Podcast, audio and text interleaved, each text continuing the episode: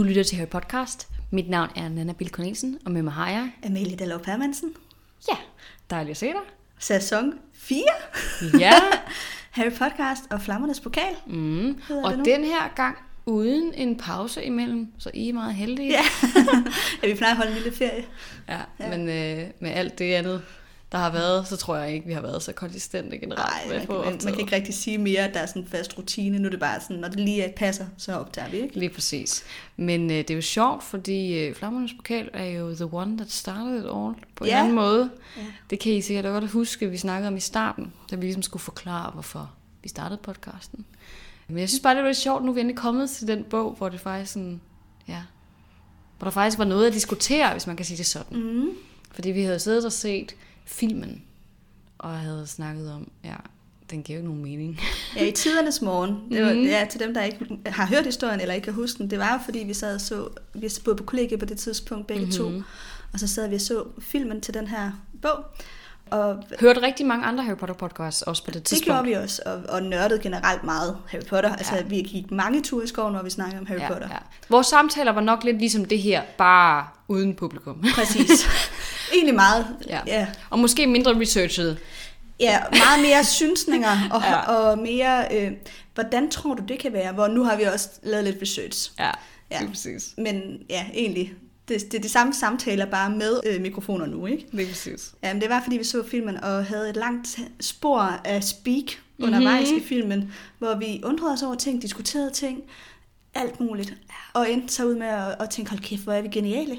Der må der være andre, der synes, det her er spændende. Lige præcis. Så, ja. så også et, et øjebliks meget stor kodhed og, mm. og følelsen af, at hold da op, hvor er vi spændende at høre på. Ja, ja, ja. Jamen, det var det. Det var det. Og så bestilte du en mikrofon, og så var jeg jo lidt tvangsindlagt. Så var, ja ja, Og det man var- skal ikke sige var ja to godt. gange til mig, den tager Nej, jeg bare nej. med hud og hår og det hele. Så er vi jo halvvejs igennem serien. Det er jo ret vildt. Ja, altså der er jo syv bøger. Men ja, men fordi, det er jo der er tre og en halv, ikke? Tre og en halv, det er vel halvdelen. Og når man er færdig med bog 4, så er vi vel over halvdelen. Ja, ja, på den måde. Jo, når vi er halvvejs i den her bog, er vi halvvejs med serien. Jo, jo men mener, når bogen var færdig, så er vi over halvvejs i Ja. hele serien. Sandt. Det er korrekt. Ja, så det- mindre vi tæller Cursed Child med. Nå ja. Men den, Den har vi jo faktisk fået en del lytterspørgsmål, eller en lytterhenvendelse for folk, der gerne vil have, at vi gennemgår den Ja, på det er faktisk tidspunkt. rigtigt. Altså, den har vi jo talt om, vi eventuelt skulle tage i en... Bonus, ikke? Jo. Øhm, eller måske en bonusserie. En mindre bonusserie. Vi finder et eller andet format. Vi skal nok snakke om den på et tidspunkt. Men Ja. øh, det kan godt være undervejs i bøgerne, at vi lige tager et outbreak og tager den. Mm-hmm. Det kan også være, at vi venter nogle år. Man ved det ikke. Vi skal nok komme til den på et tidspunkt. Ja, ikke? ja, der er for meget i den, som, som skal diskuteres, hvis man kan Ja, sige det sådan. ja. Og, og vi har begge to nogle perspektiver på det, og du har jo set teaterstykket, og jeg har jo ikke. Det kan være på det tidspunkt, at jeg har. Men der er i hvert fald helt sikkert nogle ting, som er værd at snakke om. Især når vi begynder at komme mere ind på Voldemort og alle de ting, han går og laver i de Ja. her næste par bøger. Og apropos, lad os gå i gang med, med den her bog, som ja. vi er ved nu. Fordi øh, vi, i dag skal vi snakke om kapitel 1, Villa Gåde, og mm. kapitel 2, Arvet. Yes. Jeg har forberedt lidt til, til første kapitel, Villa Gåde, og du har til andet kapitel. Mm. Så skal vi ikke bare hoppe ud i det? Jo. Fordi jeg tænkte, nu var der lige en overgang med Voldemort der. Mm, lad os.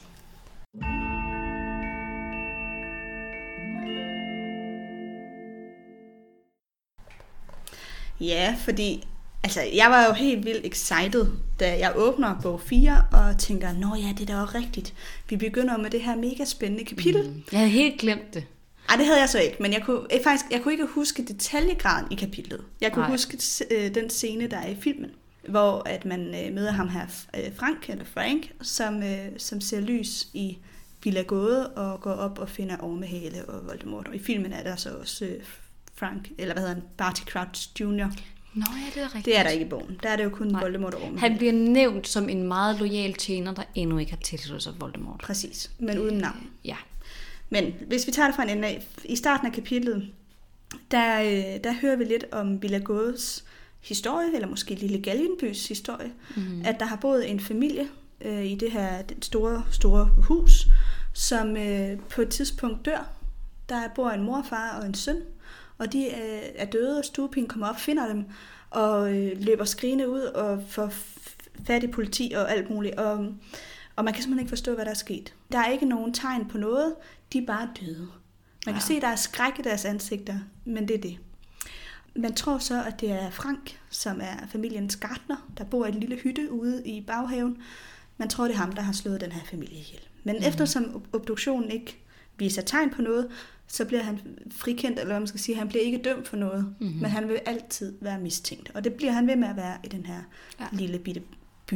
De Jeg, an- sådan den lille flække, tror jeg, den her by. Ja, der er nok nogle hundrede mennesker, og alle ved, hvem alle er. Ja. Og når man først har fået sådan et ry, så får Så kommer du aldrig af med det igen. Det sker ligesom for 50 år siden cirka. Mm. Så går der 50 år, og så er vi tilbage igen ved Frank, som vågner en nat, fordi han har ondt i sit ben, og ser lys i Villa Gåde, og tænker, åh, det er de der lømler til gadedrenge, der vil provokere mig, så de er nok gået ind og har sat ild til et eller andet i huset. Så han går op til huset for at enten at skræmme de her drenge væk, men også at slukke, hvis der er brand, eller mm. uanset hvad der lige er. Så opdager han jo så Ormehale og Voldemort, som har en snak. Og det er det største inden kapitlet er. Og ja. det kommer jeg mere ind på senere. Men vi får i hvert fald en masse informationer, som er meget vigtige. Ja. Dit kapitel ender jo med, at øh, vores kære Gardner dør. Nå ja, det burde jeg måske lige sagt. Nå ja, det ender så med, at Frank bliver øh, dræbt af Voldemort, Ja. ikke? Ja, Ja. Øh, med dræberforbandelsen. Lige præcis. Ja. Han bliver slået ihjel, og det leder os direkte hen til Harry Potter, der vågner op 300 km væk, fordi at det gør pisse ondt i han der. Og han har ligget og drømt om det, der er sket i det foregående kapitel. Altså det er sådan... Han har været med i det hele på en eller anden måde. Har været sådan en... Svævet hen over scenen, tror jeg lidt på en eller anden fasong. Han har ikke ja. været inde i Voldemort. Nej. I ved jo, i nogle af de senere bøger, der er han jo inde i Nagini. Mm. Og jeg tror også, han er inde i Voldemort i sine drømme. Men her, der er han bare sådan lidt en observer på en eller anden måde. Ja, han ser det lidt som læseren har set det, tror Lige jeg. Sådan præcis. lidt udefra. Nemlig. Ja. Men han vågner i hvert fald op og har virkelig ondt i ejet. Og sådan, normalvis, når det her sker, er det jo fordi Voldemort er tæt på. Han har endnu ikke haft nogen andre oplevelser med ejet, tror jeg, end hvor det er fordi Voldemort har været i nærheden. Mm. For eksempel, øhm, hvad hedder det, i bog 1, hvor han kommer ind på Hogwarts første gang, og så ser Quirrell. Han tror, det er Snape, der får ejet til branden, men det, det er så Quirrell, fordi at Voldemort jo også er der. Så han associerer det med Voldemorts tilstedeværelse, og bliver jo selvfølgelig mega bekymret. Han synes også, at den her drøm er meget mærkelig, men ligger ikke så meget mere i det, er lidt min fornemmelse. Han, han tolker det vist mest som en drøm, selvom det virkede meget ægte. Og han vælger så at skrive et brev til Sirius, for ligesom at fortælle om det her. Og det er mit kapitel. Ja. Som en. Ja, ja, det er det. Jeg tænker, Short and sweet. Ja. ja, hovedvægten bliver nok lidt mis på det første. Ja. Men, øh, men jeg synes også, der er nogle ting, vi lige, der er godt, vi får vendt fra Jamen, det er der. andet kapitel. Ja. Helt sikkert. Men lad os dykke, dykke lidt ned i det. Mm-hmm.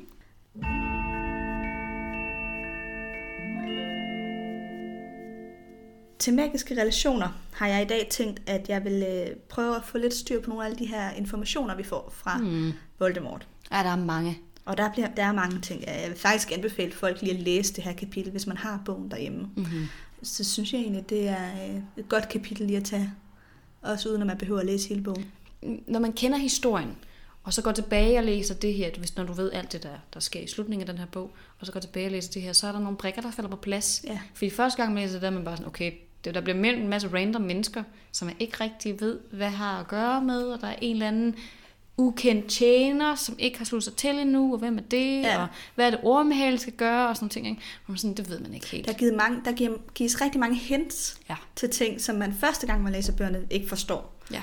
Men anden gang og tredje gang, og Mhm. mm-hmm. for os en del flere gange, så forstår vi, hvad baggrunden for det er. Ikke? Ja, jo, og, og det vi kan- lægger også nogle flere ting i det, måske. Apropos, øh, det kan man også se på vores bøger, hvor mange gange den her bog Ja. er blevet læst. Vi har øh, sjovt nok begge to tapet Ja. ryggen på den her bog. Ja. Jeg ved ikke, om det er fordi, at den er så tyk, at den bare ikke rigtig kan holde til altså at blive åbnet på den der måde, så den bare falder fra hinanden, eller hvad der er. Ja, det ved jeg ikke. Måske det, det- det, det ser meget hyggeligt ud i hvert fald. Det, Mm. mm. Den er lidt ramponeret. Ja. Nå.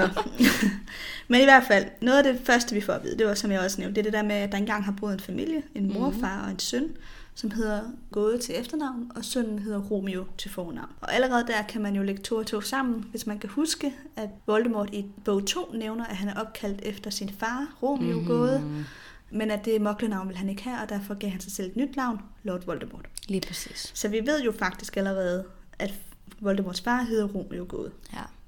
Så vi kan jo godt ligesom regne ud, at det er hans far og hans farmor og farfar, Ja. der har boet i det her hus. Lige præcis. Vi får jo faktisk også at vide, det kan være, at jeg spoiler lidt det, du vil til at sige, at Frank har set en ung, mørkhåret dreng mm. i nærheden af villaen den dag, hvor de blev slået ihjel. Så øh, det virker ret oplagt, hvem der har gjort det her for 50 år siden. Ja, og Frank, han nævner jo også over for politiet, at han har set den her dreng, men, men politiet tror ikke på det. Der er ikke andre end Frank, der har set det, og af en eller anden grund bliver han ikke opfattet som et reelt vidne. Og der er i hvert fald ikke nogen, der går lidt mere i dybden med, hvem den dreng er. Men det virker også mere oplagt, at det er krigsveteranen, som er lidt enspænderagtig og lidt skør, der skulle have slået den her familie ihjel, end en eller anden dreng. Ja, som man aldrig hverken før eller efter har set. Ja. Men det er jo også lidt, altså, ja, det, det er jo fordi, der er den der forhistorie med Frank, der gør, at det er også ham, de tror, det er. Og det er, at han har været, i, han har været soldat i 2. verdenskrig, og har nogle krigstraumer, da han kommer hjem. Ja. I byen er der også en, der hedder Dot. Frank er vokset op med Dot, og Dot siger, at, at Frank har også altid været sådan en aggressiv barn. Mm. Så det, er- der er en eller anden fortælling om os, at han er ikke troværdig. Han er aggressiv, han. Ja. kan ikke styre sit temperament. Han har nogle krigstraumer, der gør, at vi måske ikke helt kan stole på ham. Ja. Der er nogle ting, der peger... Enspænder type. Han er meget enspænder type. Det har han måske altid været, men er i særlig grad været det, efter han kom hjem fra krigen, som måske har gjort, at han kunne finde på at gøre det. Men der er jo ikke nogen beviser for det. Nej. Han bliver jo så heller ikke dømt, Nej. men han er for evigt mistænkt. Det er nemlig det, fordi stuepigen, hun kommer ned på den her bar, den her pop, samme dag, hvor det her det ligesom er sket, eller dagen efter er det vel, og fortæller ligesom om, at han havde en nøgle nede i hytten, så derfor måtte det være ham. Og der kom jeg til at tænke på, okay, men hvor sover stuepigen og alle de andre hen? Sover de oppe i det store hus? Jamen også, hvorfor er der ikke nogen, der mistænker stuepigen? Ja, ja. ja. Altså, det er nemlig lige præcis det, ja. Ikke? Fordi hvis det er sådan en kæmpe stor palæ, så sover alle, alle de andre vel inde i huset sammen med familien, for de skal jo kunne sådan varte dem op fra morgenstund af, ikke? Og hvis han så er gartner og bor lige nede i et lille bitte hus nede i haven, så kunne det vel lige så vel have været nogle af de andre. Ja, med mindre, at de faktisk ikke har andre tjenestefolk end Frank, og så er det en der stuepige, og hun ikke bor der. At hun kommer hver dag om morgenen og tager hjem Ja. om aftenen. Det er selvfølgelig rigtigt. Ja, det kunne være en forklaring. Men jeg synes bare, det virkede som om, at de, hun skriver, at så har, mens alle de andre sov, så har han listet sig op. Ja, det, ja, det er uvist, Ja. hvor mange tjenestefolk de har. Mm-hmm. Men det virker lidt ud fra den beskrivelse, der er, som om, at øh, Voldemorts farmor og farfar har ansat Frank lidt af en øh, belidenhedsting. Mhm. Mm-hmm. Altså, at, at han kommer tilbage fra krigen og har det ikke særlig godt, og så tilbyder de, at han kan da få lov at arbejde for dem. Altså, Ja. uden at de måske egentlig havde brug for det. Det virker præcis. lidt som sådan en. Det er i hvert fald sådan, hun framer det. Det, ja, ja. Så, der er ligesom nogle, nogle usikre parametre der, ikke? Mm-hmm. Men vi ved jo så godt som læser, at det er Voldemort, der har slået dem ihjel. Eller det kan vi i hvert fald regne ud. Mm. Mm. Om ikke andet får vi det at vide senere. Ja. Vi møder jo som sagt også øh, Ormehale, som har øh, fundet og hjulpet Voldemort. Ham slap vi jo i bog 3, hvor han skulle ud og finde sin herre, og det har han jo så lykkedes med. Mm-hmm. Og, øh, og vi får så ligesom at vide, at han har hjulpet Voldemort med at komme fra Albanien til England. Mm. Han har rejst med ham, det har været en hård rejse, fornemmer man. Ja. Voldemort er i en meget, meget skrøbelig forfatning. Han er i sådan en form for misfoster... Øh, eller han er i, i sådan en lille bitte babykrop, Ja. men ligner ikke en baby. Altså han er, han er det der, ligesom han har set film 7, der hvor man ser ham under bænken på, Ja. øh, på øh, perron 9 kvart. Mm-hmm. Det er den form, tror jeg lidt, han har Ja. her. Man ser jo også Ormehal smide en eller anden bylt ned i den der gryde, men jeg Det tror rigtigt. aldrig, vi ser ham som det der babykrop i Jo, fire. det gør vi faktisk. Jo, Gør det vi gør det? vi også, nu jeg lige tænker mig om. Det gør vi. Ja. Men det er i hvert fald sådan, han, han, han må se ud. Det er sådan en lille babykrop, men med et meget klamt ansigt. Ja. Ish, og meget sådan udmagret og ja, creepy. Ja, inden vi øh, gik i gang med optagen, nævnte du også, sådan, kan vide, om Ormehale har fundet en eller anden baby i Albanien, som de har Transformeret ham ind, eller hvad? Ja. puttet Voldemort ind i på en eller anden måde. Eller, altså, ja. Vi ved, at han kan besætte slanger, og vi ved, at han kan besætte mennesker, så det, er sådan, det virker oplagt, at han også kunne gøre det med en baby. Det eneste er, at en baby er nok ikke særlig stærk. Så det er det der med, at han, han trækker jo kræfterne på det væsen, han er inde i, og ligesom bruger dem op, hvis man kan sige det. Ja. Det tror jeg i hvert fald, vi fik at vide i forhold til Quirrell, at Quirrell blev sværere og sværere, jo længere tid Voldemort var i ham, og, og han tog ligesom hans, hans kræfter. Så om det er en, en, en rigtig menneskebaby, moklerbaby, virker sådan lidt uholdbart. Ja, og jeg ved heller ikke, om det er det, det er. Altså, jeg ved heller ikke, om, om, om de på en eller anden måde har fået skabt en form for krop til ja. ham, som ikke er ved at tage en baby, men er ved at, Mm. at kunne lave et eller andet form for magi, at Ja. han har kunne få lov at få den der. Jeg ved det ikke. Der, han er i hvert fald i sådan en... Ja. Men det virker oplagt, at han har gjort noget forfærdeligt for at komme ind i den der babykrop. ja. Det er i hvert fald ikke noget med bare, det ved jeg ikke, lave en eller anden besværgelse over en rose, og så lige så er der en smuk babykrop, der dukker op, og så kan du... Nej, nej, Det er et nej. eller andet frygteligt, han har De gjort. har i hvert fald lavet et eller andet, om det er at stjæle et barn, eller om ja. det er at lave en eller anden mørk magi. Det ved ja. vi ikke, men de har gjort noget. Ja, det virker oplagt at prøve at finde ud af det, men jeg tror faktisk, at det er en af de ting, som J.K. Rowling aldrig har ville fortælle, hvordan hun, hvordan det, det foregår. Ja. Ligesom med Mohokrukserne, jeg er ret sikker på, at det var en af de ting, der var så forfærdeligt, at hendes øh, editor fik det decideret dårligt, da okay. hun fortalte om det. Det har vi talt om i forbindelse med Mohokrukserne, at der var nogle, nogle forskellige ting, hvor mm. man sådan, det, det ville hun ikke afsløre, for det var simpelthen for voldsomt. Og jeg tror, det her det er en af dem, men vi kan lige prøve... Og således fortsætter mystikken omkring det, ikke? Jo, Ja. klamme babykrop. Og jeg kom jo også til at tænke på, han er jo faktisk en baby et år så. ja. Det er virkelig underligt at tænke på. Voldemort, der ligger sådan. prøv lige at er det et år? Fordi Ormehale tager jo ned og finder ham i juni eller sådan noget. Ja. Det, Og det her, det det er vel august. juli, fordi det er vel slut juni, at alt det andet sker i bog 3. Ja, altså slut juni, start juli, Ja, tager han ned til Albanien og finder ham. ja. Og så skal han transportere ham hele vejen op til, hvad hedder det, England, UK. Ja. Og har nok gjort det fysisk. Ja, Har ikke rejst med kost eller med noget andet, men måske gået, eller har taget en eller anden form for transportmiddel. Ho- Hoppet men nu er det jo august, nu er det august, ja. så det er jo et par Øhm, måneder. Ja, men jeg tænker, øh, året efter til uh, trekampspokalen, det er jo i juni, så det bliver næsten et Nå år. ja, okay, det er rigtigt, hvis man lige regner hele den her bog med. Ja, jamen, det er det, jeg tænker, han Nå, når at ja. blive, at forblive en baby et helt år, Ja. og det er ret mærkeligt at tænke på. Ja, det er rigtigt. Han fortæller jo også om, at han, øhm, at han, han siger til Ormehale, at øh, du skal mælke Nagini, fordi at jeg, jeg skal have mad mange gange i døgnet. Så han har jo også funktioner som en baby. Ja, det er rigtigt. Han skal have mælk. Ja. Ja. Jeg ved ikke lige, hvordan det fungerer med en slange. Nej, øh, jeg vidste heller ikke, at slange kunne producere mælk. Det, det tror jeg ikke, de kan. Altså, de kan de, man malker dem jo for deres gift, Ja, men Nagini er jo, må jo være en særlig slange, kan være på. Det er jo det der med igen, så kommer vi lidt tilbage til den samtale, er hun i virkeligheden hans mor og sådan noget. Der er i hvert fald et eller andet Ja, moderligt her med det et her mælk. Og... mærkeligt med det der med at, at blive ammet af en slange, ikke? Jo, men det er jo også magi, og det er jo nogle magiske væsener, og man, det, det er jo ligesom, når man hører om basilisken, som er hvad? Er det en unge af en, en hane og en frø, eller et eller andet den retning? Altså nu, altså... nu kommer jeg lige i tanke om en vild teori. Men mm. det er jo, hvis man har set de her, øh, mag, hvad hedder det, de her film, der er kommet nu her, med ja. øh, tilbageblik. Fantastic Beasts and Where to Find Præcis. Them. Der møder vi jo Nagini som en kvinde. Mm. Så Nagini-slangen har jo tidligere været en kvinde. Ergo kunne det jo være, at Nagini som kvinde har født et barn, som Voldemort overtager kroppen af, Mm-hmm. og derefter bliver ved med at få mælk fra Naginis bryster, og det kan han af en eller anden grund også, som, hvor hun er slange. Men at hun Ja. er begyndt at producere mælk, fordi hun har født et baby, Ja, og så at den mælk kan hun blive ved med at, altså at give i slangeform, ja. som er den mælk, Voldemort får. Det lyder... Det er langt ud, jeg ved det godt. Nej, men, men... det lyder mega skørt, men jeg kan på en eller anden måde godt se logikken i det.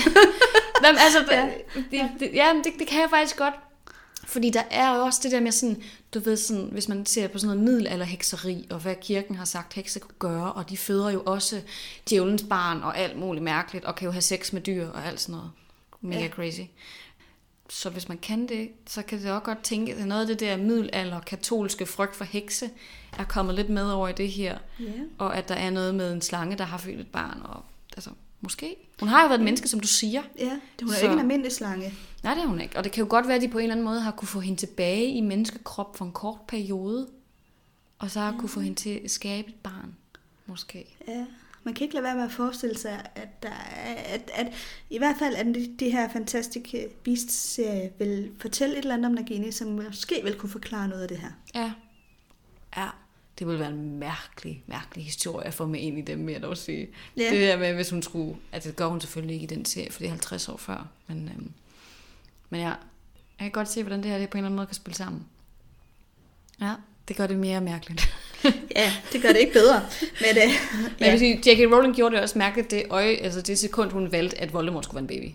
Altså der blev det ja, mærkeligt. og som skulle have mælk fra en slange. Ja. ja. Så jo, der er, vi, vi er ude i mærkelighedens sti her. Ja, fuldstændig. Ja, Nå, men de snakker så også om, som du også sagde, at der skal komme en tro tjener. Øh, en lille fun, eller noget, der er lidt pudset, der, der var, øh, fordi Ormhaller sådan, jeg er også en tro tjener, og så mm. Voldemort sådan, ja, men den her tro tjener har en hjerne, det har du ikke. Lige præcis.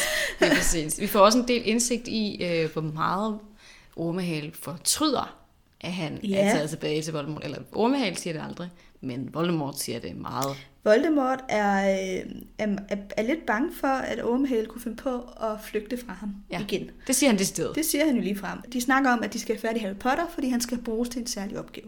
Ja. Og så siger øh, Ormehale, vi kunne jo også finde en anden end Harry Potter, fordi han er svær at få fat i. Jeg kunne jo godt lige gå ud og finde en fjende af dig, som vi kunne bruge til den her opgave. Det mm-hmm. ved, når vi er ude af til sidst i bogen, hvad den opgave er. Ja. Øh, hvor Voldemort siger, nej, det kan jeg da lige love dig for, at du ikke skal, fordi jeg tror ikke på, at du kommer tilbage, hvis du først skal ud og lede efter en eller anden. Det er jo din perfekte mulighed for at slippe fra mig. Lige præcis. Du forlader mig aldrig igen, du skal blive lige her. Og, og det er jo tydeligt, at Ormehale, han godt kan se, at det her, det var ikke det rigtige at tage ud og finde Voldemort. Han øh, har virkelig miskalkuleret. Han er, øh, man fornemmer i hvert fald, at han er bange. Mm-hmm. Han øh, har nervøse trækninger. Han, han taler meget nervøst. Ja. Tør jo faktisk ikke være i nærheden af Voldemort. Nej, tør knap nok at kigge på ham. Han, mm. Han er virkelig ude på et skråplan her. Ikke? Han, Jo. han fortryder, tror jeg også, hvad det er, han har lavet. Ja. Om han så hellere ville have været i Azkaban, det ved jeg sgu ikke. Men at have været en rotte i en eller anden kloak, havde måske været et bedre liv end det her. Men det er også fordi, at Voldemort gør ham jo undervøs ved, at de snakker lidt om Betty Jorkins, som de har dræbt nede Mm. i Albanien, eller Voldemort har dræbt hende. Og så siger øh, Voldemort til Ormehale, at han har også en særlig opgave til Ormehale, som vil have lige så meget betydning, som den Bertha fik.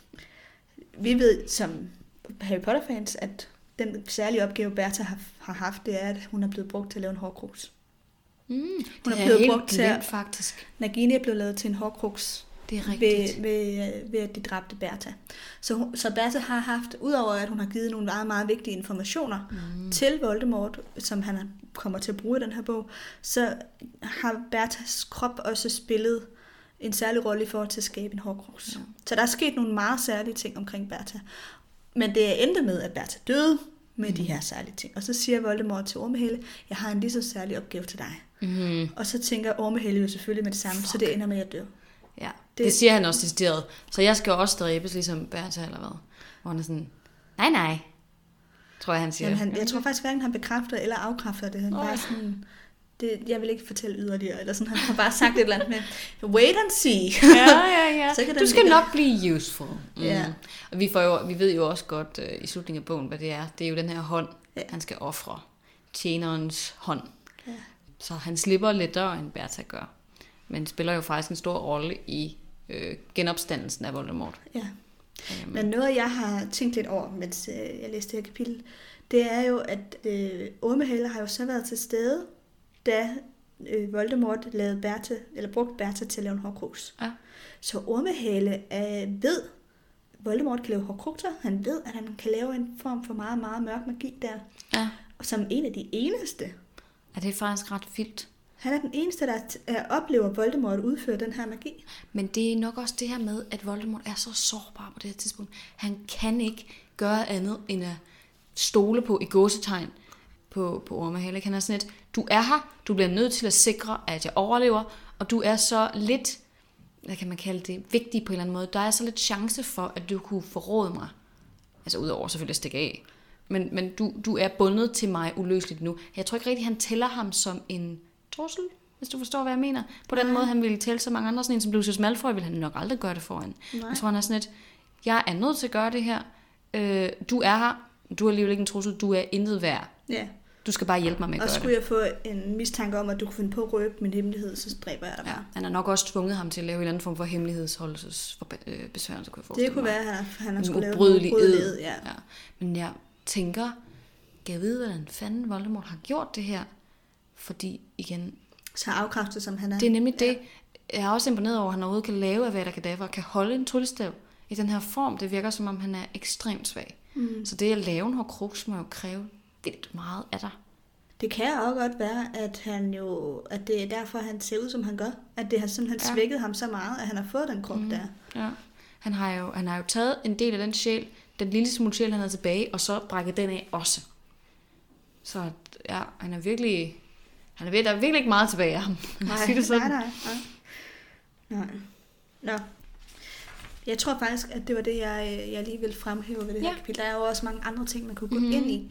Men øhm, ja, det var lige det, jeg havde Ja. ja. nu. Ja. Jamen, det er godt. Så vil jeg gå lidt elegant videre til mit kapitel. Som sagt er der jo ikke lige så meget at sige, men der er stadigvæk nogle pointer, som er, er værd ligesom at få frem. Ikke? Det er jo særligt det her med arret. Harry han vågner op øh, med store smertesar. Det svider og brænder. Og han har jo været vidne til den her drøm, men kan ikke huske den særlig godt. Han kan huske, at Voldemort er der, han kan huske, at Ormehale er der, den her Gardner, at de taler om at dræbe ham, mm. og de taler om, at nogle andre er blevet dræbt. Mm. Men han, han, han kan ikke rigtig huske konteksten, han kan ikke huske samtalen. Nej, han ved jo heller ikke, hvem Bertha er. Nej, det er nemlig det. At så det er en det, det. ministerieansat. Det, ved, det siger de godt nok, men han, han har jo ikke noget at holde det op på. Han ved Nej, ikke, hvem hun er. men det er jo ligesom, når man selv har prøvet at drømme, og de første par minutter kan du godt huske sådan konturerne af det, og jo længere tid du vågner, jo mere forsvinder det. Mm. Og det er lidt det samme, der sker for ham her. Det, lige da han vågner, der tror jeg, det står meget klart, og så forsvinder den ligesom fra ham. Og han ser jo også Frank dø.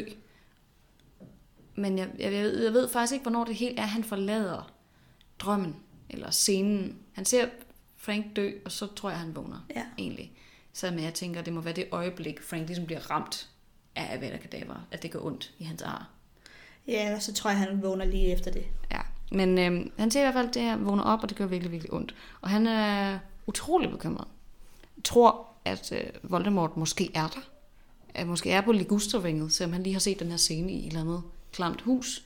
Men det er igen det her med, at han ikke rigtig tolker det som noget, der er sket i virkeligheden, er min fornemmelse. Han synes, det er rigtig underligt, det der er sket, men det er ikke, fordi han tænker, Voldemort har lige myrdet en eller anden. Fordi han har endnu ikke forstået, at der er den her connection mellem ham og Voldemort. Dumbledore har en anelse om det, men har ikke fortalt det til ham. Og jeg tror faktisk, det er første gang, han ser Voldemort i en drøm. Kan det ikke passe? I hvert fald så direkte, ikke? Det er i hvert fald på en anden måde her, ikke? Fordi han har, jeg tror også, han har haft drømme om, at Voldemort er kommet og dræbt hans forældre, men det har Ja. jo ikke været noget, han måske Nej. har kunne huske så Ja, tydeligt, lige præcis. hvor det her, det sker jo. Det er nemlig det. Jeg tror, det er den her drømme-connection, hvis Ja. man kan kalde det det, mellem, hvor han decideret ser Voldemorts tanker eller følelser er vidne til noget, Voldemort gør. Jeg er ret sikker på, at det er første gang, det sker her. Ja, ja, det er det. Ja, og det er derfor, han ikke rigtig forstår betydningen af det. Han fokuserer mere på smerten i arret, og på, at det må, det må betyde noget, noget skidt. Så han, øh, han overvejer, hvem han kan skrive til, og kører ligesom en, en liste af folk igennem hovedet. Først Hermione er sådan, ej okay, hun vil sige til ham, at han skulle skrive til Vold, altså ikke til Voldemort, undskyld, men nej, han skriver ikke til Voldemort selvfølgelig. Han, skriver til, han, hun siger, at han skal skrive til Dumbledore. Og så overvejer han at skrive til Dumbledore, og er sådan, ja okay, det kunne jeg godt, men det vil bare lyde så barnligt. Det lyder som om jeg ikke rigtig, som om jeg bare vågnede op af en drøm, og er en lille smule bange Ja. midt om natten, ikke? Så det, det kan han heller ikke rigtig lige få sig selv til. Ron, der tænker han, okay, Ron vil nok bare sige til sin far, det ved jeg ikke rigtig lige, jeg vide, hvad min far tænker om det, og, han, og Mr. Weasley er jo dygtig, men har jo ikke så mange svar i forhold til sådan noget, jeg heller. Så han, han er sådan, der er ikke rigtig nogen af dem, der kan hjælpe ham, føler han. Og til sidst så går det op for ham, Gud, han kan skrive til Sirius. Mm.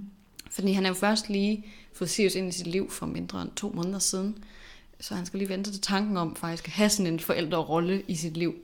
Men, men han vælger så at skrive til Sirius, og skriver øh, et forholdsvis langt brev, mm-hmm. hvor første del af det er meget sådan, Dudley har smidt sin Playstation ud af vinduet. Det er sådan en, en ting, hvor man kan spille spil på, og det er mega skørt. Altså, han, han spiller lidt... Ja, Altså, han, tre fjerdedele af brevet går med ligegyldigheder. Jamen, det er fordi, han vil ligesom pakke det lidt ind af Ja. min fornemmelse. Han er sådan, ah, det skal ikke virke som om, jeg er mega bange. Som om, at jeg er et lille barn, der er vågnet op fra et mareridt, og, øh, og gerne vil have fat i mine forældre eller sådan noget. Det, jeg tror, han er sådan lidt, han vil gerne være lidt mere cool, og være sådan lidt mere voksen. Så for ligesom at skjule den her frygt, han har, så pakker han det ind i det her Dudley noget, og sådan trivialiteter. Men ender så til sidst med at skrive, åh oh, ja, han havde forresten haft en eller anden drøm og vågnet op med smerten i sit arm. Kan vide, hvad det var for noget. KH, håber du har det godt lagt. Sådan Mm. noget, ikke? Jeg, jeg synes bare, det var, det var bare sådan lidt pudsigt, det Ja, her. ja. Og så tænkte jeg på, kan jeg vide, hvad der var sket, hvis han havde valgt at fortælle om drømmen, som jo er det vigtige i det her kapitel, at han har haft en drøm og ikke ejet. Øh, hvis han havde sagt det til Sirius, eller havde sagt det til Dumbledore, om de så måske kunne have afværet nogle af de ting, der sker senere i, det her, kap- altså i den her bog generelt. Det er ikke sikkert, at Sirius heller ville have tænkt så meget over den drøm. Han kunne også bare have tænkt, nå jamen, du drømmer Voldemort, det er måske ikke så mærkeligt, at det er noget, der fylder i din bevidsthed. Ja. Måske til Dumbledore, Ja, Men om Dumbledore havde gjort noget aktivt for at hjælpe Harry med det her på det her tidspunkt, er jeg ikke sikker på, for jeg tror stadigvæk, Dumbledore vil bare sætte den ekstra information ind i det puslespil, han allerede har, og være sådan, hmm, der er et eller andet her med Harry og Voldemort. Altså, det vil nok have bekræftet nogle ting noget før for ham, men om han havde ageret på det, det ved jeg ikke. Jeg, man kunne jo håbe på det, men det sker jo bare desværre ikke. nej. Det er jo klassisk Harry. Han fortæller ikke de vigtige ting, før det lidt er for sent, og folk faktisk er ved at blive slået ihjel, desværre. Så det er jo meget klassisk. Og så har jeg lidt øhm, ja, det her med at dele bekymringer, og den her frygt for, at folk de synes, han er barnlig, eller hvad ved jeg. Jeg tænker det her med, at han har Sirius, det virker som om, at han er kommet et nyt sted hen. Mm. Fordi vi jo længe snakket om, Harry han, han vil aldrig søge hjælp, han vil aldrig bede om støtte til de ting, der er svære.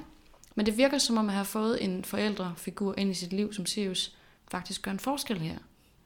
Det går lidt lettere for ham, på en eller anden måde, nu når han har en, som han i højere grad kan støtte sig op af, som faktisk bare er hans. Mm. Det er ikke Mrs. Weasley eller Mr. Weasley. Det er ikke Dumbledore, som er sådan lidt en distanceret forældrefigur, hvis det giver mening. Mm. Altså, der er, en, der er en, en, en voksen, som bare er hans voksen, som han kan søge hjælp på. Så det tror jeg har hjulpet, hvis det giver mening. Mm.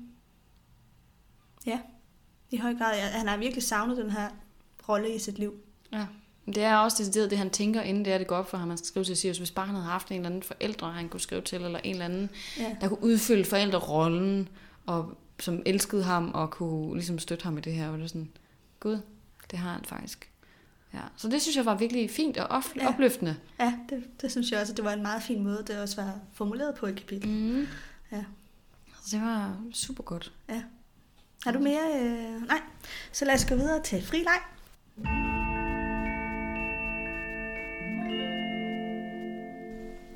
Ja, jeg havde jo lidt overvejelser om, øh, jeg kunne godt tænke mig at gå lidt ned i enten Bertha Joggins eller Frank. Ja. Fordi jeg synes, de to er jo egentlig nogle ret vigtige figurer i den her fortælling. Mm.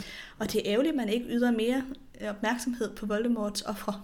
Ja, Nogle det er gange, det. Ikke? Altså Voldemort løber med al øh, opmærksomheden. Og det er selvfølgelig også, øh, fordi han er spændende, men, men det, jeg synes også, det er vigtigt, at man husker dem, han har dræbt. Helt sikkert. Så øh, jeg har været inde og læse lidt om øh, Frank, eller Frank, som, øh, nu har jeg sagt lidt af det, men at han er jo født i Lille Galjeby Mm-hmm. i 1917 i en moklerfamilie. Han er jo selv mokler.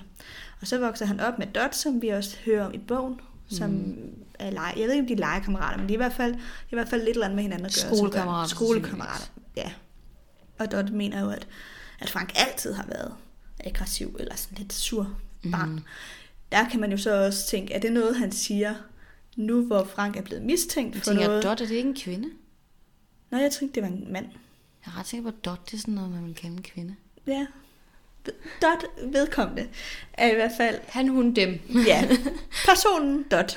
Øh, kan jo også godt tænke det, altså når det er, at, at man hører, altså jeg, jeg tænker lidt på sådan en som øh, Breivik eller andre, mm. Som har gjort et eller andet forfærdeligt, og så bagefter så kan naboer komme og sige, at vi vidste også godt, ja. han har altid ja. været sådan der. De skaber sådan mønstre for det til at passe ind i et eller andet. Og Præcis. Sådan, Jamen, jeg har hele tiden vidst det. Men det er det der, når du er sådan after the fact, så er det jo nemt nok at sige, finde alle de punkter, hvor det passer op på det, ikke? Præcis.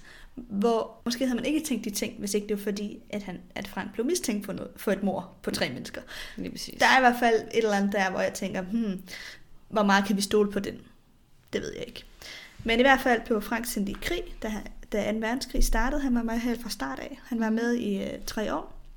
Og så fik han et skade i benet, som vi også hører lidt om i bogen, Ja. som gør, at benet er stift resten af hans liv, og han har også ret mange smerter i det ben der. Det driller ham faktisk resten af livet.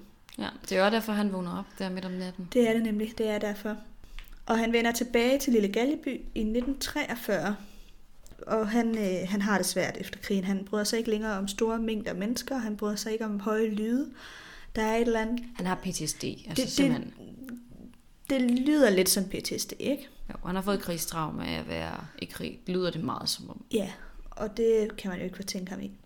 Og så får han så det her gartnerjob for den rige familie Gåde, hvor han også får lov at bo i en lille hytte om i deres baghave. Det er starten af 1943, han kommer tilbage til Lille Galjeby. I august 1943, så kommer den her 16-årige dreng for at lede efter familien Gåde, og så sker der alt det, vi lige har snakket om. Mm. Frank han havde ikke nogen familie overhovedet. Alt hans familie var døde. Han var Okay. meget alene. Så han levede også et meget afskrevet liv. Også fordi han ikke rigtig er venner med nogen i byen. Han, han taler faktisk ikke rigtig med nogen i den her by. Der er de, de der drenge, han, der driller ham og chikanerer ham, vil jeg faktisk sige, Ja. som han taler med, men det er jo ikke ligefrem positivt. Nej, der, er- han har en tanke på et tidspunkt i løbet af kapitel også, hvor, han, hvor det er sådan en eller anden retning af, de her børn har nok lært det fra deres forældre. Ja. Altså det er simpelthen noget, der er gået i arv, det her had til ham og den her frygt for ham, Ja. som der jo ikke er noget hold i. Altså de har bare leveret det videre til den næste generation, og det er derfor, de her drenge er efter ham, fordi de har hørt, at han er morder. Så det er jo virkelig også bare øh, generationelt harassment. Ja, ja, det, den lever bare videre. Mm-hmm. Han dør så den 16. august 1999, sludder, 1994. Mm. 51 år ret præcist efter sit første møde med Voldemort. Ja. Og han når ikke at opdage, at det er den samme person. Han aner ikke, at det, den dreng, han så dengang, er den samme som ham, der slår ham ihjel. Det ved Nej. han ikke. Det finder han aldrig ud af. Og det kan man jo godt forstå, for når det er en sådan baby, klam baby ting. Han kobler ikke de to. Øh, ikke. Det når han heller ikke. Nej. Og Franks øh, forsvinding, fordi han forsvinder ud af det blå, man ved faktisk ikke, der er lidt sådan fan-teorier om, hvad, hvad gjorde de med Franks lig? Mm. Der er nogen, der mener, at Nagini har fået lov at spise ham. Der er nogen, der mener, at Ormehale måske har begravet ham om haven, at de har parteret ham på en eller anden måde. Vi ved det faktisk ikke. Jeg synes, det lyder sandsynligt, at Nagini spiser ham. Ja, Det er en ret fald- let måde at komme af med en, et, et liv på. Ja, det, tænker jeg også. Og, men livet forsvinder i hvert fald. Der er ikke, mm. Man finder ham aldrig. Så øh, det er der lige en kort notits om i den lokale avis, at Mhm. Nå, Frank er væk, og der er ikke noget lige og sådan noget. Mm-hmm. Men der er faktisk ikke rigtig nogen, der går op i det. Og der er heller ikke nogen, der egentlig havde opdaget, at han var væk, før avisen skrev om det. Hm. Så det er jo en lidt sørgelig historie egentlig med ham Frank der, ikke? Ja, det er det. Får lidt sit liv ødelagt af Voldemort. Ikke at, altså han havde det selvfølgelig skidt i forvejen efter at komme hjem fra krigen. Det er der mange veteraner, der, der har. Men øh, får det her stempel på sig. Kunne jo potentielt have haft et godt liv, hvis ikke det var fordi, at han var Var blevet var stemplet blevet som morder. Ikke? Ja, ja. Man kan godt sige, at Voldemort i høj grad har været skyld i, at, det er, at han har haft det, sådan, været, været afskåret på den måde. Det har i hvert fald ikke gjort det nemmere. Nej, det har det ikke. Lad os Det det sådan. Men det, der er lidt specielt ved Frank, det er, at han er en ud af fem karakterer i hele den her Harry Potter-bogserie, hvor at man får deres tanker læst op af forfatteren. Altså det, man er jo ikke inde i hovedet på Frank, men det er hans tanker, der bliver Ja. rapporteret, ligesom vi gør i, med Harry i Ja. næste kapitel. Ikke? Altså, I stort set alle kapitler, der er det Harrys synsvinkel, vi ja. hører historien fra. Det er rigtigt. Det sker ja, fem gange, eller fire gange ud over Harry, at man følger andre synsvinkler. Den ene er så Frank, ikke? Og så er der øh, Vernon i starten af, af bog 1, rigtigt. Det er hvor vi følger ham på arbejde. Hans første, det er den dag, hvor Voldemort han er væk. Præcis. Så følger vi Narcissas tanker også på et tidspunkt. Ja, Og øh, så følger vi den britiske premierministers tanker på et tidspunkt. det er rigtigt. Det er de andre karakterer, hvor ja. vi ser det. Så er der lige nogle scener, hvor vi følger Snape, Ron, Hermione og Dumbledore, men vi hører ikke deres tanker. Nej. Vi følger dem uden at Harry er der, men vi hører ikke om deres tanker. Der er den der scene for eksempel, at, at det er Narcissas tanker, hvor, hvor de er ved, øh, hvad hedder det, skal ud til uh, Snapes hus. Eller er det bare sådan en, der følger man ikke rigtig nogen. Det må være i bog 6. Ja, det er der det første kapitel, tror jeg, mm. i Mm. bog 6. Jeg tror jeg måske faktisk, man hører hendes tanker, eller måske inde i huset. Jeg tror det er i hvert fald, det er nok den forbindelse i hvert fald, Ja. ja. kunne jeg forestille mig. Jeg kan ikke lige huske det, men jeg kunne forestille mig, det er der, vi hører hendes tanker. Jamen, det er Ja. nogle sjove karakterer også at have valgt det, fordi det er sådan nogle udforstående, men det er... Ja, det er det jo. Altså, eller det er i hvert fald ikke lige sådan hovedrollerne, vel? Der er Nej. Harry selvfølgelig, men så Vernon, Narcissa, den britiske premierminister mm. og Frank. ja. Det er ikke vigtige personer. Nej, de andre fire er jo ikke sådan... Nej. Men det er nogle sjove kapitler, fordi de, de kan ligesom noget andet. Ja, De sætter, sender os et andet sted hen, end sådan inde i Harry Potters verden. Ja altså, det, det, jeg synes i hvert fald, det her øh, kapitel med Villa Gåde, det er sådan lidt ikonisk, fordi det er et anderledes kapitel. Ja. Lidt, lidt øh, ligesom det første kapitel i bog 1, og mm. det første kapitel i bog 6. Og, Ja. Så der er ligesom nogle af Det de er stort set altid første kapitler, er det ikke det? Jo, fordi det med premierministeren, det mener jeg faktisk også er det første kapitel Ja, det tror jeg i også, bog det er. 7. Så. Ja.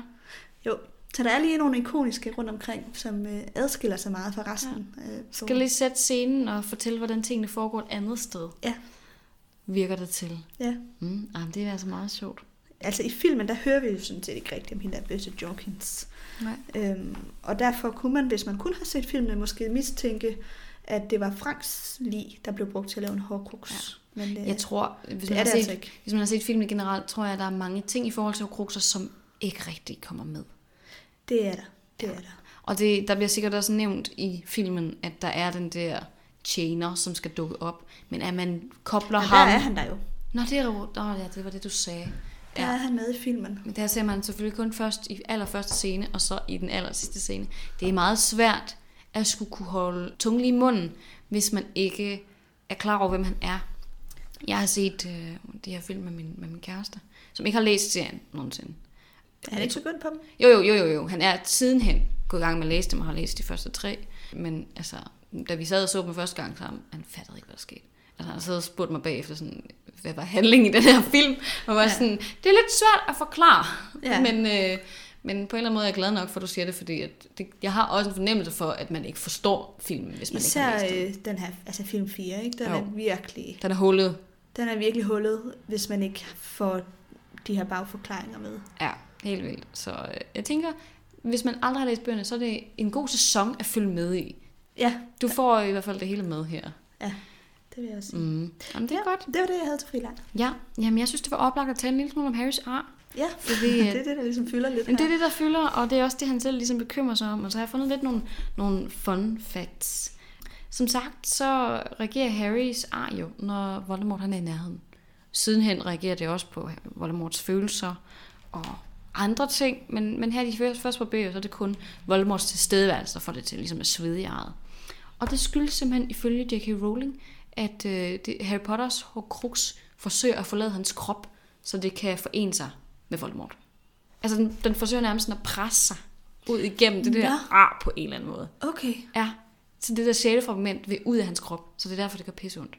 okay. Det giver mening. Ja, det har hun, det har hun sagt i sådan en webchat på et tidspunkt. Okay. Og jeg var sådan, ja okay, fair nok. Det er, det er simpelthen, den er vækket, det der sjælefragment i Ja, ham. på det det. måde. Ja. Det er ligesom, når, øhm, når, når de forsøger at, at slå nogle af de der andre horcruxer ihjel, og de begynder sådan at reagere og forsøger sådan at komme væk. Og altså, jeg tror, ja, det, det, det, det, en form for modstand. det er nemlig det, og det her det er så det samme, bare sådan, jeg ved ikke, om man skal kalde det positivt, men den forsøger ligesom at Kom hen nærme til, sig. til, til, til hovedsjælen igen. Eller hvad Lige præcis. Ja. Den, den vil gerne være sammen med den. Jeg synes, det lyder sådan lidt alienagtigt på en eller anden måde. Vi har jo også tidligere nævnt, at uh, Harry Potters ar er formet som et lyn, fordi at det har samme bevægelse, som den bevægelse, man laver, når man laver Avada Mm. Det er der nok også mange, der ikke ved. Det, det er sådan en lyn, lynbevægelse, man laver. Det er meget sjovt. Jeg tror, det er bog 1, vi allerede har sagt det faktisk. Men jeg tænkte, det var god nok lige at nævne en gang til. Øhm, Altså, jeg kan heller ikke huske alt, hvad vi har sagt Nej. nogensinde, vil jeg så sige. Det kan jeg heller ikke. Så jeg var sådan, ja ja, hvorfor ikke? J.K. Rowling kunne også indrømme, at hun faktisk gav ham arret i form af det her lyn, fordi hun synes, det så ret cool ud. Mm. Hun, hun har sådan sagt, ja, det ville være en lille smule kikset, hvis han rendte rundt med sådan et donutformet ar.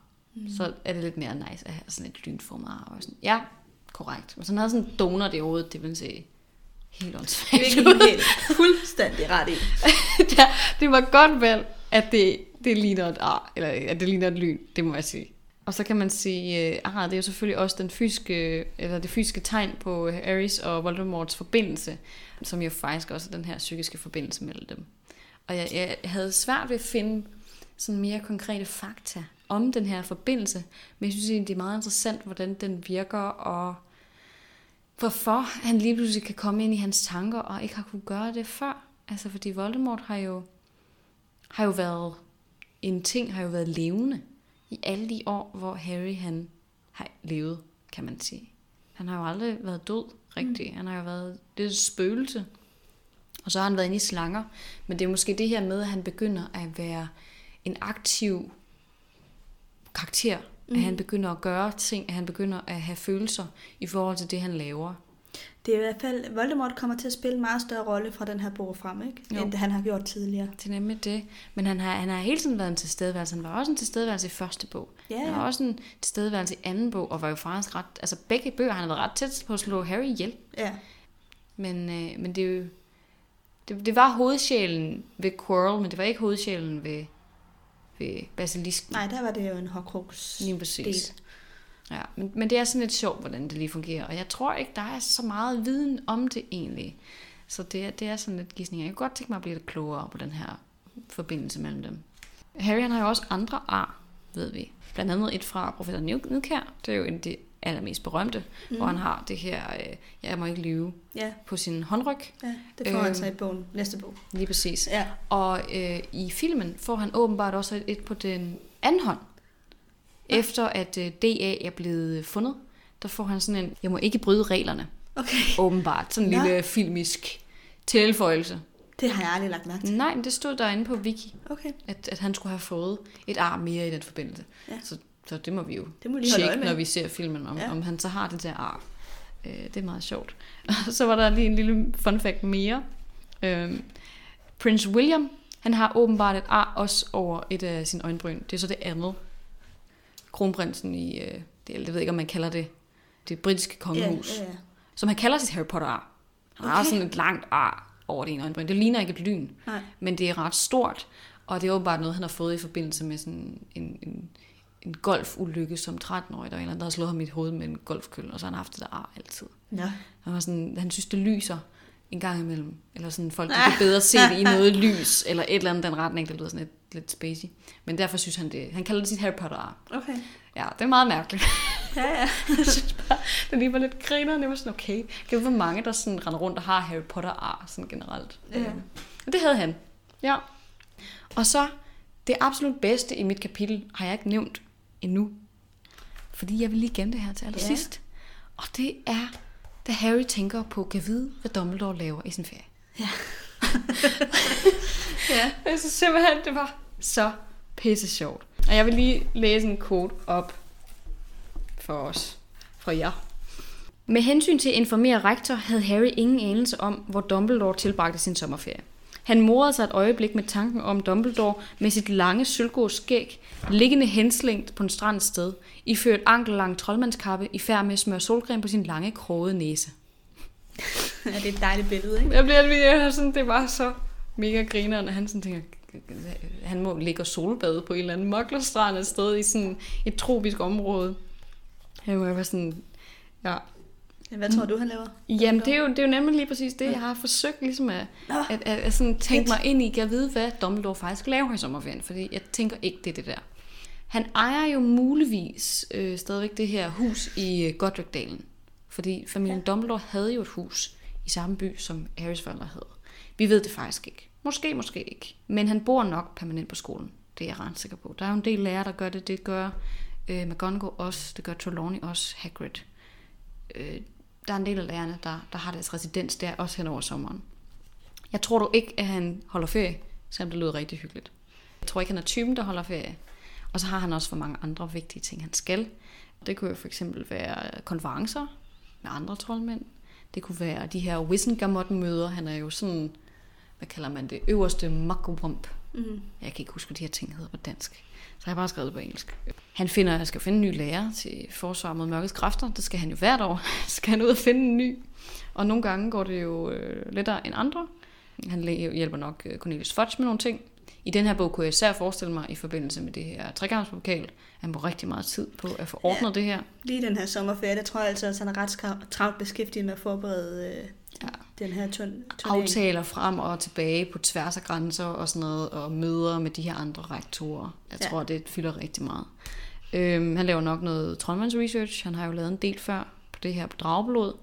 Sådan tænker jeg, at han laver rigtig meget research på Voldemort. Hvad Voldemort laver, hvor han er, hvad hans planer er. Prøver på at stykke nogle ting sammen der. Og så tænker jeg også, at han planlægger det nye skoleår generelt sammen med de andre lærere. Så ja. Er ligesom skolen op til ja, at det, Det kan jeg være også. klart. Jeg tror ikke, Dumbledore holder ferie, men jeg tror, han holder pauser. Vi ved jo, at han godt kan lide at strikke, for eksempel. Nemlig.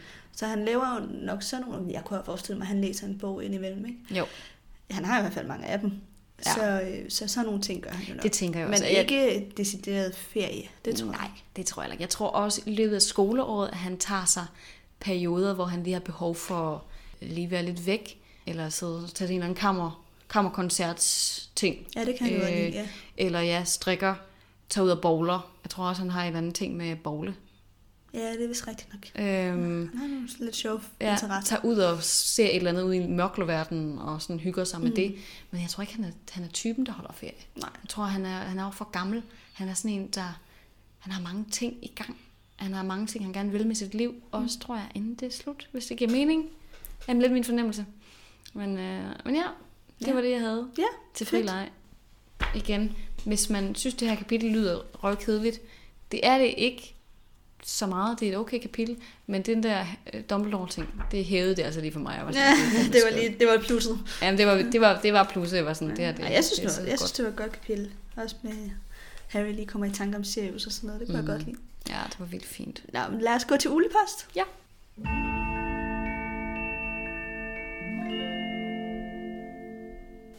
Og i dag, der har jeg taget en øh, ulepost med fra Natasha.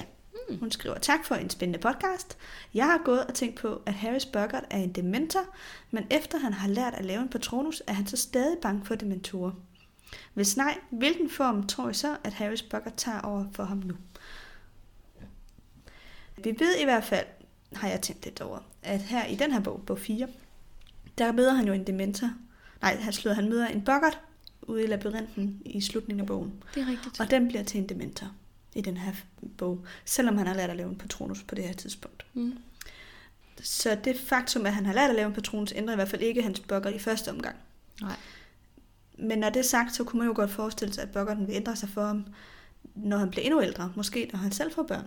Ja. Fru Wiesel frygter jo for eksempel hendes børns død, og det har hun jo nok ikke gjort. Altså det gjorde hun jo ikke før hun fik børn, kan man sige. Jeg tror, der er rigtig mange generelt, når de bliver forældre, der frygter netop det, at det er det absolut værste, der kan ske. Jeg tror, for Weasleys bokker, der er meget klassisk. Øh, nu kommer der lige en lille spoiler i forhold til Cursed Child, hvis man ikke vidste det. Så vær, hvis du ikke vil vide noget om Cursed Child, så hold lige frem.